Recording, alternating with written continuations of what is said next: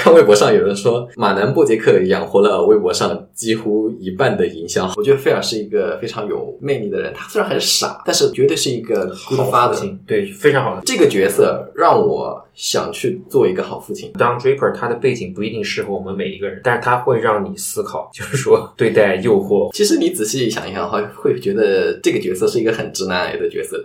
Un, deux, trois, quatre.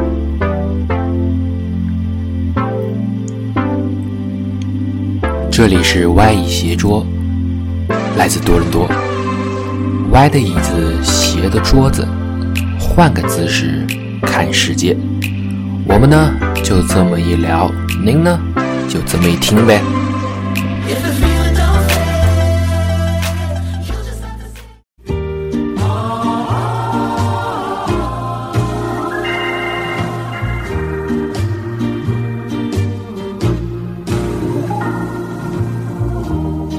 Dear, I thought I'd drop a line. The weather's cool, the folks are fine. 大家好，新的一集外一斜桌又跟大家来见面了。今天比较特殊哈，就我一个人，我回国了，另外三个不在，请到了我之前在做字幕组的一个朋友，他很低调了，不愿意太介绍他自己，至少他的微博认证他是这么说的：英美剧博主。你自己说，跟大家介绍哈，就是 Eason。其实就是自己运营那个微博，然后就认证的话就随便写，然后就写了知名英美剧博主。我之前做美剧也是 Eason 引我入门的，带着我推荐我。你现在还是在 Netflix 也是做字幕是吗？就除了在字幕组之外，对，有帮香港 Netflix 做一些字幕，因为没有进入大陆嘛，所以帮香港做一些英译中的工作。OK，这个我们具体我们可以到时候再往后面再慢慢聊。我们可以先开始说字幕组这一段的。我是一二年进的字幕组，他比我还早。你是几年？零九年十一的时候，零九年十一。今年咱们字幕组十周年嘛？你是我是零九年零九年成立第三年就去了。那你当时为什么想着要加入字幕组？我闲的 对对对，这有有这方面的原因，因为我本身是外语系的嘛，某种程度上也是为了考虑加强一下英语的学习能力。但是我觉得很很多人申请字幕组都会都会这样想，就是说我去提高一下外语水平啊什么的。当然，我觉得其实抱着这样的想法是有一定帮助的，但是会投入到太多的时间。主要是并不是因为我想有太多的功利性的想法，主要是因为我实在是太爱一部剧了，就是《实习生格雷》。我那时候非常爱这部剧，所以我就想在这部剧中留下一下我自己的名字吧。所以就就是是蛮蛮虚荣的。哦不不不，我也接触过一些做美剧的，每一个人引领他们走上美剧翻译的一定是一部剧。我的，我想想看，我是哪部剧？引领我走上美剧翻译的是《格力》。格力 当时格力那个刚火的时候，还有《How I Met Your Mother》那个老爸老妈。但是我到我直到最后《老爸老妈》我也没翻上，因为有很多死忠的粉，比如像毛中之王这样的，就是一直霸着那个位子他不下来，所以就没有办法，没有机会可以翻上。那你最开始零九年你是刚大学毕业就开始做这个，零九年我没有大学毕业，大学还没有毕业，我大学生，对，蛮年轻的。你是跟我一样大，就稍微大一点。哦，年纪是不是就不能说了？可以说啊，我觉得我我有你大吗？你是八几？哎呀，不说了，不 跟我们主题无关。那你说你最开始喜欢实习生格雷，然后刚进字幕组的时候，可能有很多人对字幕组这会经常看，但是对字幕组内部的运营不是很熟悉。今天也可以大家聊一聊一些外人可能不知道的哈。先说进字幕组第一件事肯定要考核，我不知道你当时是个什么情况。我当时是有两轮，第一轮是五分钟随便翻译一个，第二轮是指定的当季正在播的一个美剧挑一段。差不多吧，应该那时候都是这样的。现在也我不太清楚了，但是对，现在我都是这样的。当时那个初试翻译都很顺利哈，就直接进了。我觉得还好，还比较简单。之后进来之后，第一个带的组还记得吗？是什么剧？还记得吗？你说我自己当总监带的剧吗？不，就是你刚进组那时候几几做年？翻译的第一部剧对对对是吧？对对，虽然我是为实习生格雷进来的，但是但是我翻译的第一部剧是《Fringe》。危机边缘。对对对，危机边缘。现在谈这些老剧，觉得我们年龄好大呀，就是觉得 这些剧都已经对对对对现在的新人都不知道了。对，然后现在新人看呢，我最近也没有在做这个剧了。危机边缘真有一帮死忠的粉，对于那种科幻题材的，我最开始进是一二年进的时候翻的全是喜剧，New Girl，现在还在线上的 Modern Family，Modern Family 是也是 Ethan 有合作的。当时我们可以说一下我跟 Ethan 是怎么认识的。字幕组会有自己的一个论坛，论坛里面就比如说每次做剧之前，如果一个剧缺翻译的话，就会在论坛上招，比如说这一集什么时候播，需要几个翻译，大家来报名。当时我看了 Modern Family，就是摩登家庭之后，觉得挺挺有趣，就去报名了。我觉得《摩登家庭》其实这些都属于老历史了，嗯就是那时候一开始的时候，第一季的时候，《摩登家庭》我们组是没有翻的，后来到第二季的时候，是我是我是我才牵头开去去翻了这部剧，因为是后面补翻的，也确实蛮缺翻译的，而且而且那时候我的重心完全不在这部剧上，很多时候都是交给别人去校对的。电影在摩登的情况，我我倒是不怎么记得了，因为那时候我我我真的有其他很多剧在手上，跟你比较熟，主要是在《广告狂人》了，因为《广告狂人》是一部特别特别难翻的剧，可能是我进组这么多年来觉得最难翻的剧之一，因为有很多时候一些语言上的还有历六十年代的差异历史历史它涉及到的问题太多了，所以我觉得是很难翻的。然后那时候你和双双一个叫双双的翻译一起进组的，觉得你们都翻译的不错，那时候才熟悉起来嘛。当时最多的时候，一个人手上会带几个剧呢？做总监。最多的时候估计都有五六个剧以上哦。那时候大学生也蛮闲的嘛，但是后来工作以后就做的比较少。我一二年当时工作刚结束，然后准备出国继续深造，有一段空白期，确实也时间比较多，就开始做美剧，先做喜剧，喜喜剧基本上就是像打游击一样，这个剧翻一点，那个剧翻一点，但真的是让我开始盯在一个剧上翻，也就是《广告狂人》这部剧真的是很有来头。我是大一的时候听别人说《广告狂人》，但是一直都没有看，一开始有点看不进去。这个剧不像其他的节奏比较快，比较好理解、好消化，它又里面有大量的史实。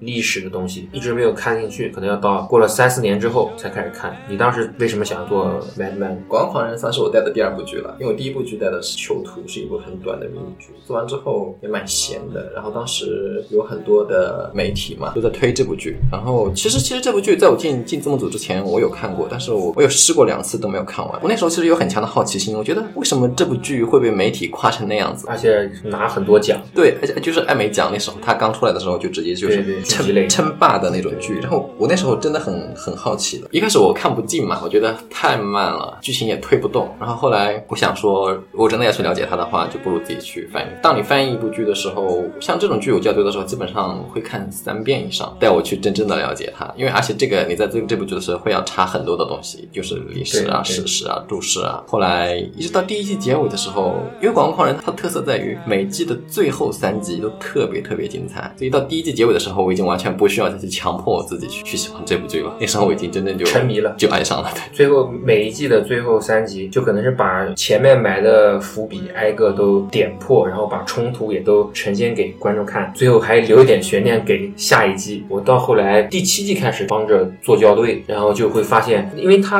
那个里面给很多品牌做广告，有些广告词，这个广告词本身你用中文你都很难去把它翻译到位，更别说要理解了英文背后的文化底蕴之后。再用中文给它翻译过来。我做翻译的这个感觉是需要英文的理解能力，就对于那个英美文文化的理解能力和中文的表达能力，让大家能 get 到那个点。这部剧能算上你喜欢的美剧的 top three 吗？故事剧类差不多可以排上前三了。在我这儿也是可以的。我不知道你看完《Mad Men》之后，你会有什么体会？就是从剧情的，我觉得看这部剧能看下来的人，一定是能懂的人，不懂的人就真的看不下去了。对对对，首先它是一部男性化非常色彩非常强烈的剧集，对女性在其中扮演的角色就是完全是一种边缘化的，就是一种点缀的作用。然后这个男性当中就是这个当这个角色的对魅 Don 力对是特别强的，一直到后来，包括他不管他的婚姻怎么样，他在商场上总是一种强者，强势的状态，对不对？对很不管别人有怎么给他使绊子，他都有办法去化解。对，这是很令人佩服的。但是除了除此之外，他的私生活上就觉得每个人都有每个人的苦吧，别人不一定能理解你。看懂，我觉得男人必看吧。他们那个年代或者这个 Don Draper，他的背景不一定适合我们每一个人，但是他会让你思考，就是说对待诱惑，或者说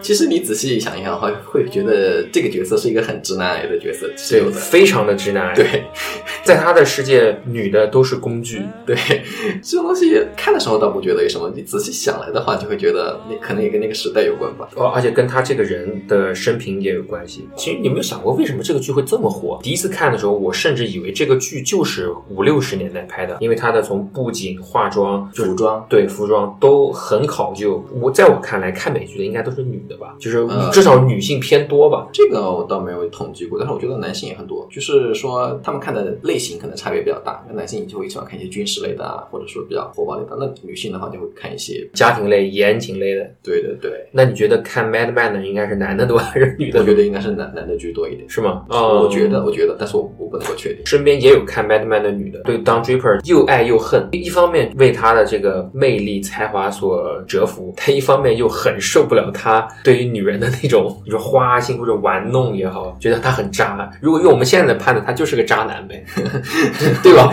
你翻了这部剧，或者说做了这部剧后，撇开 Madman，能影响到或者改变了你对这个世界的看法，或者说影影响到你的性格。有啊，《Modern Family》Modern Family，哎，这个剧也是我们俩合作的另外一部剧。真的让我喜欢上这部剧的，肯花大量时间去去做这部剧的原因在于菲尔这个角色，对，就是一家之主。因为他有三个孩子，也性格都不一样，但是你会你会发现，我觉得菲尔是一个非常有魅力的人。他虽然很傻，但是绝对是一个好父。亲，对，非常好的。这个角色让我想去做一个好父亲，就是这个角色会让我觉得，如果家家庭是很美好的一个对哪一天我养的孩子嗯要向他学习，一样一样，这个跟我想法是一模一样。如果问我说在 Modern Family 里面我最喜欢哪个角色，如果在孩子那一辈的，我可能会喜欢 Manny，因为我觉得他太成熟了，就是那种反差萌就特别逗。然后再往大一级对吧？我觉得 Phil 是我最喜欢的。他跟他每个孩子，他可以跟 Luke 一起疯，然后跟那个二女儿一起去学校，去跟他很走心的聊些问题，但是又能跟他的大女儿。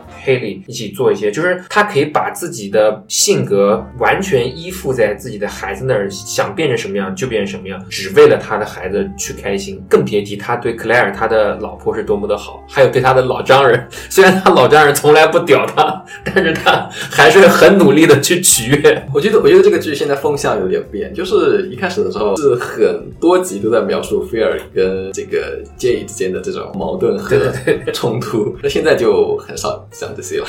剧场的每个角色都让你能发自内心的去笑，但是他们有些剧情也会让你很感动的哭。对对对，就就是很牛逼，能让你笑着哭。而且我觉得我们这一代如果看过这部剧之后，养育我们下一代的时候，在很多问题上，我们能做出更为明智的选择。对，是这样子的。我觉得这部戏其实教育意义还挺还挺强的，但是它它不是那种硬灌输式硬往你对对脑袋里面灌输这个思想，它是潜移默化的在影响你，嗯。就是通过一点点的小事情来影响你的你的观点，是一种很润物细无声的感对，觉。而且他的这个编剧我觉得很牛，每一集他就相当于写一篇文章，他会在前面每个地方写好伏笔，在最后五分钟、十分钟的时候，他把整个一条线串在一起，跟你讲，就把每个人、每个家庭的每一条线放在一起，你会发现他在讲一个很完整的一个故事。对对对，这个就我觉得编剧的厉害之处。刚刚谈过两个剧嘛，一个是 Mad Men，第二是 Modern Family。看了 Mad Men，你能体会到一一个男人在商场上与人搏杀，然后自己一个黄金单身汉的那种感觉。虽然他结了婚了，但是他永远有一颗单身汉的心。然后看 Modern Family 就满满的正能量，我觉得这应该是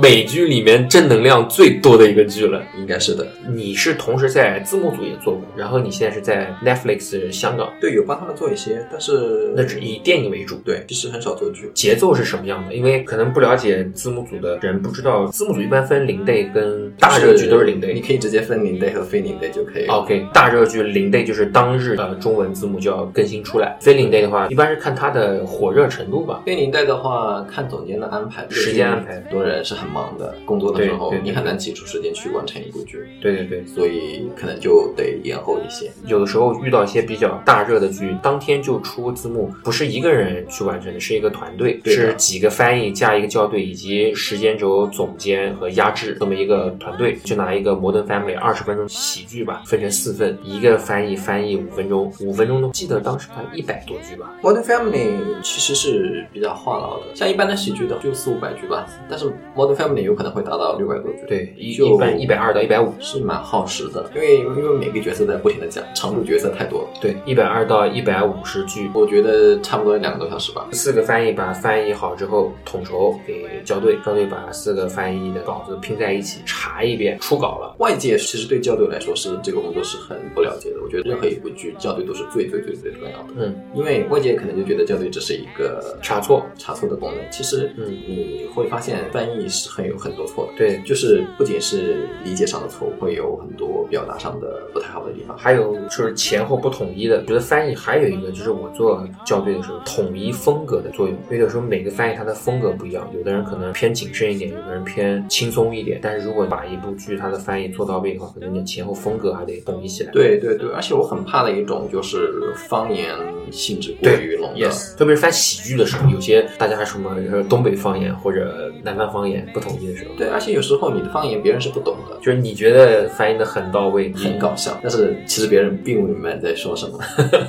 而且这个方言太浓厚的话，会影响整部剧的基调。其实像我的话，我觉得我我有点强迫症了。像我校对的剧，我我很烦别人用咱或者是咋的这类的东西，就啊我就我就会换成我们啊，或者说怎么办啊，这种对对对就会比较对正式化。我觉得好的翻译都有强迫症，我强迫的是最好英文字幕跟中文字幕长度是一样的，就是你出来的时候上面下面是对齐的。这个确实是有美观上的原因。对，而且你就觉得看的很舒服。如果实在是有点长，宁愿断句到下一句，而且你得配合那个人说话的长短，把它区分开来。所以有有的时候自己在看别人翻译的剧的时候，它上面出一个字幕，马上心里面就已经过了一遍，应该怎么翻，应该怎么翻，对 对吧对对对 你看完别人的字幕就觉得，哎我靠，这个不对，这个不对。你如果自己也读字幕的话，然后再看别人的字幕，就会觉得很奇怪。所以你以后看任何英文的电影也好，电视剧也好，上面放的字幕，你自己心里面在走你自己的字幕，对吧？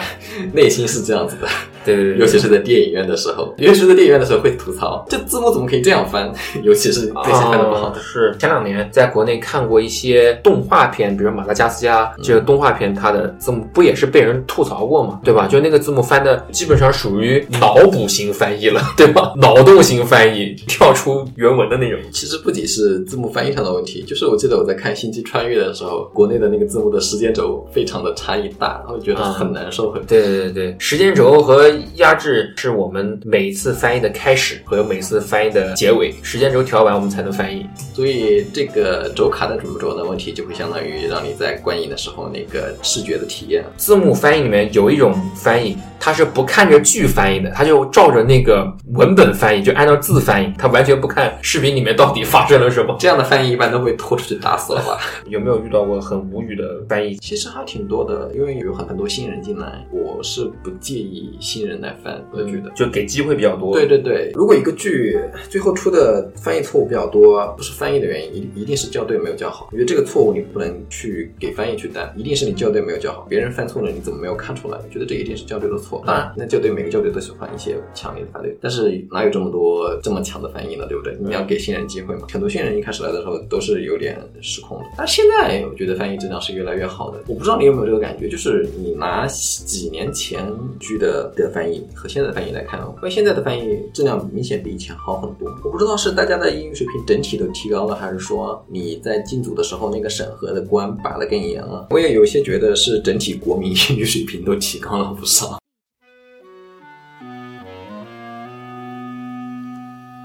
Some people say a man is made out of mud. A poor man's made out of muscle and blood. Muscle and blood and skin and bones. A mind that's weak and a back that's strong. You load 16 tons. What do you get? Another day older and deeper in debt. St. Peter, don't you call me cause I can't go. I owe my soul to the company store. I was was born one morning when the sun didn't shine. I picked up my shovel and I walked to the mine. I loaded 16 tons of number nine coal, and the straw boss said, Well, to bless my soul, you load 16 tons. What do you get? Another day older and deeper in debt. St. Peter, don't you call me, cause I can't go. I owe my soul to the company store.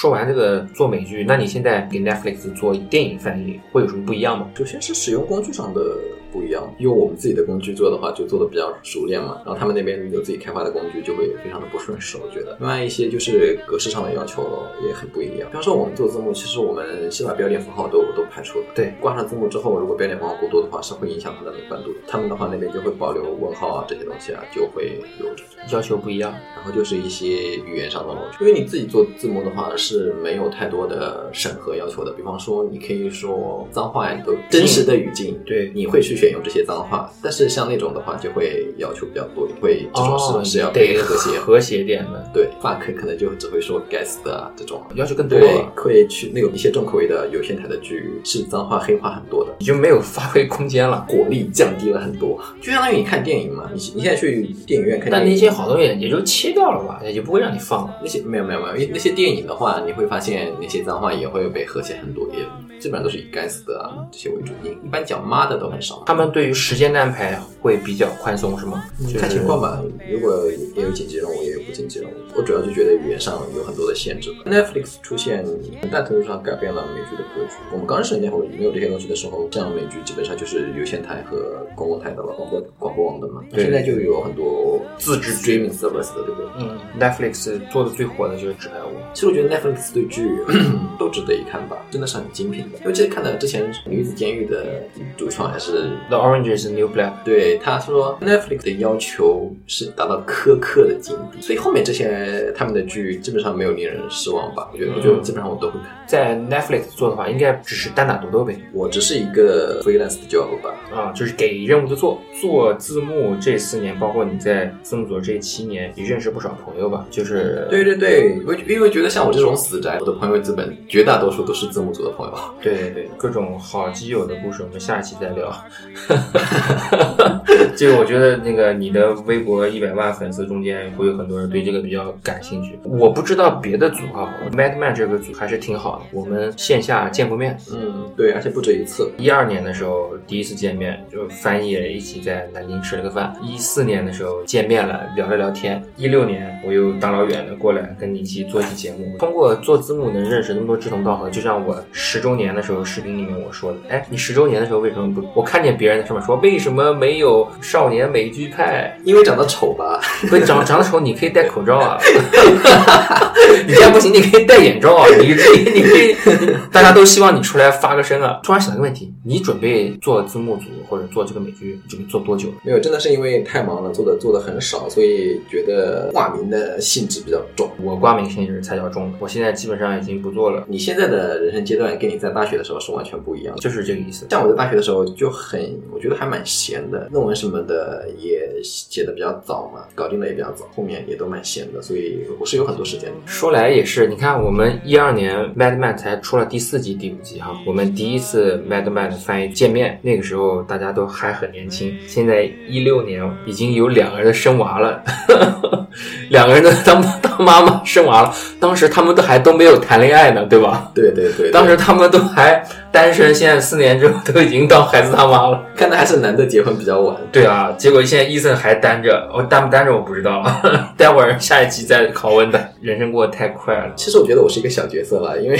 因为我我我真的是口味蛮杂的，我我真的就是各种剧都都喜欢掺一脚，但是是我并没有一个对让大家都很熟悉的角色，或者说我参与了一个什么制作了一个让大家有印象的。伊森他比较谦虚了，他口味杂对是真的，但他口味重 这也是真的，兴趣比较广，然后质量也比较高，大家都啊对他印象比较好的。做美剧除了认识这一帮朋友之外，或者通过翻译美剧改变了你看待这个世界的观点和角度之外，还有什么有？我当时觉得做美剧让我变得更宅了，我觉得这是对我人生的影响。我当时觉得这是对我人生的一个可能是一个不好的影响吧。我的世界都是在剧里面的，或者说是在网上的。之前微博上有人说我的朋友遍天下，却找不到一个人吃饭，像这就是准确的描述了字幕组同人的状态。现在也意识到了嘛？你说你要告别这个宅，你能告别吗？差不多啊，我觉得尽量吧。我觉得太宅了，真的有点，我快得抑郁症了。我可以形容一下，我现在是在伊森的家里面，他家也很大，状况也很好，但是他的工作环境大概就是在一个不足十平米的一个书房里面摆了两台电脑，一台是他的，一台是我的。我能想象到他平常每天工作分两部分嘛，一部分是美剧和电影的翻译，另外一部分就是微博。我们下期谈这两个东西，他都是要在电脑面前完成的，基本上不用动。对，我觉得这个对我的影响很大。就现在，你知道字幕组对我的影响是什么吗？就是说，我想抽个空去旅游，我还得去算一算哪天没有我带的剧。然后我才能我才好放心的出去。但是即使那天没有我带的剧，然后因为要运营微博的原因，我还得交代朋友们去帮我发一下微博，所以我整个人都是记在网上的。字幕组的人他也有自己的生活呀。为什么生力军全是大学生呢？因为他们时间真的很多。我觉得尤其是过年过节的时候，真的很难排。你总得去走一下亲戚吧，你总得去跟朋友吃个饭吧。对对对，这个时候，然后你当天又有剧啊，这些你又要急着出，你这些真的很难。过年的时候跟我家人说，大年初三我不行，我得做剧，半天就好。比方说过年的时候，我妈说今天去哪儿去哪儿，然后我说不行，我今天我今天有事情，然后我妈白眼都翻上天了，但是我也没办法。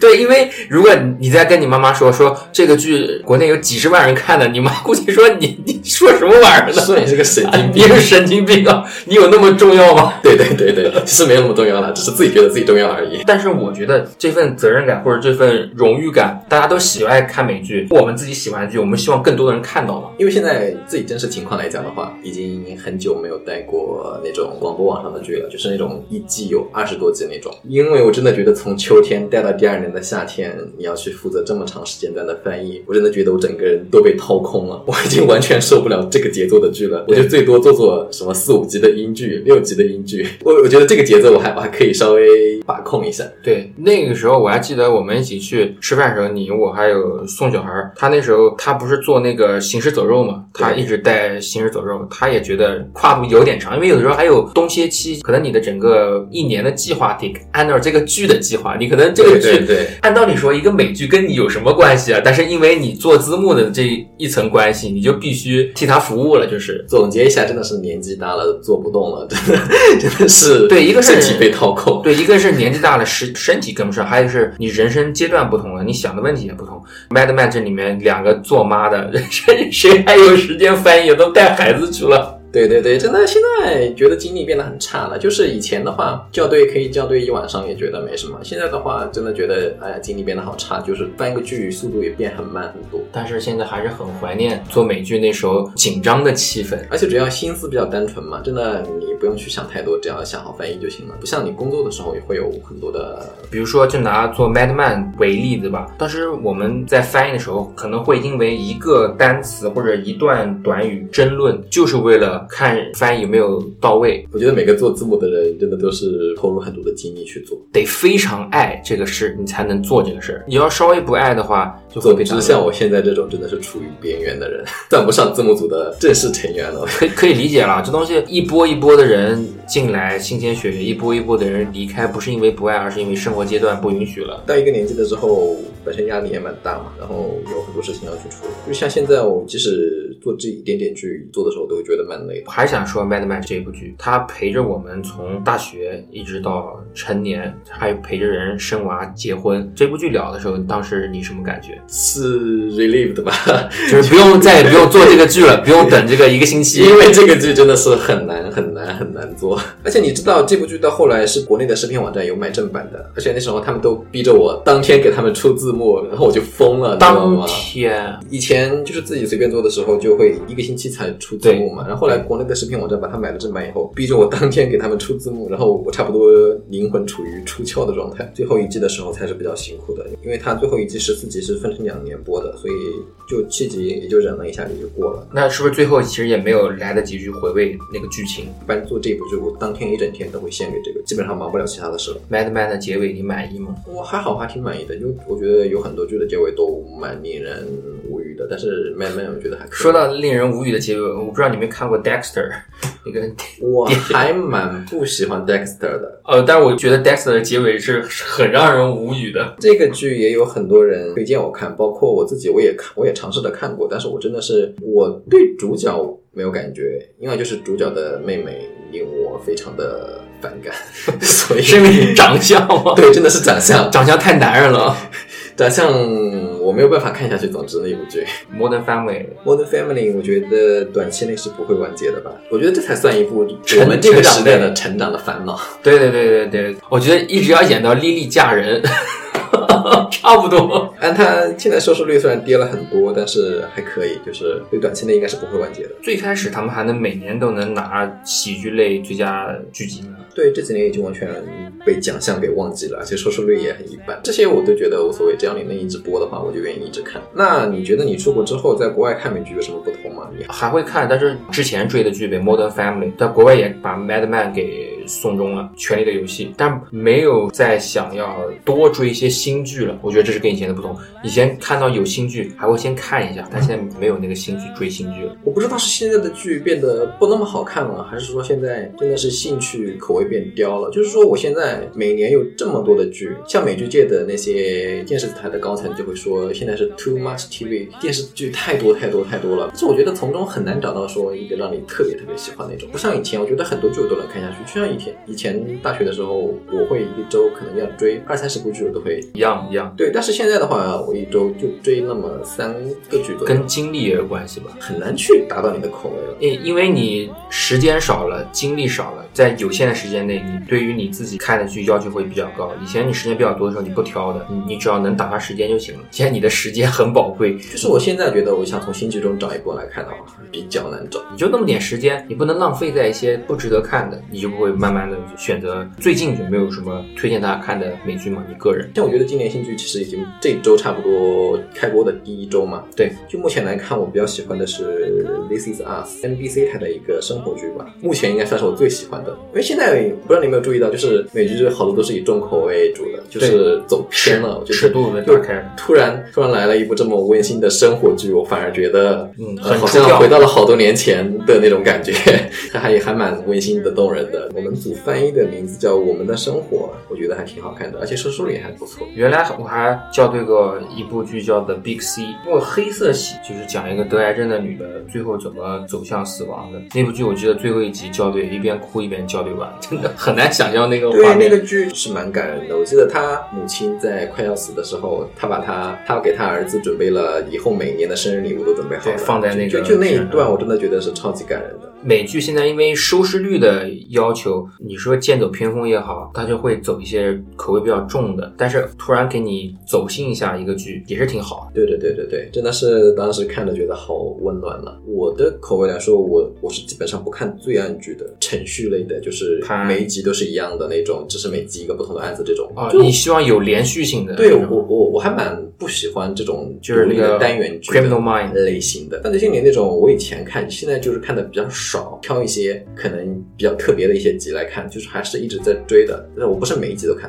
最近有一部神剧，就那个马南波杰克，这个这个我觉得蛮搞笑的，因为我看微博上有人说马南波杰克养活了微博上几乎一半的营销号，所以我觉得还还挺搞笑的，因为 因为他真的是有很多的金句在里面，就是大家都喜欢截图去讲这个对对对这个故事对，对就是一种毒鸡汤嘛。确实这也是 Netflix 部剧，对不对？现在是电视的黄金时代吧，美剧的，因为现在不仅是电视剧数量多，而且就是从制作上来讲，那些电影电影界的大咖也纷纷都往这个电视剧界转比方说梅丽尔·斯特里普啊，嗯这个裘德洛啊，伊可基德曼啊，这些电影界的人都会都在往电视圈走，都会去演一部迷你剧啊，或者说，是起起码会从一部迷你剧开始做。还是那句话，不知道是年纪的原因还是什么原因，想挑一部真正特别喜欢的剧还是挺难的。那行，今天非常开心跟伊森聊了这么多在字幕组的往事。下一期我们会继续聊伊森做微博的一些事儿。结尾是伊森给大家推荐的，我们做 Madman 时候最喜欢的一首歌，里面 Don Draper 的最后一个前期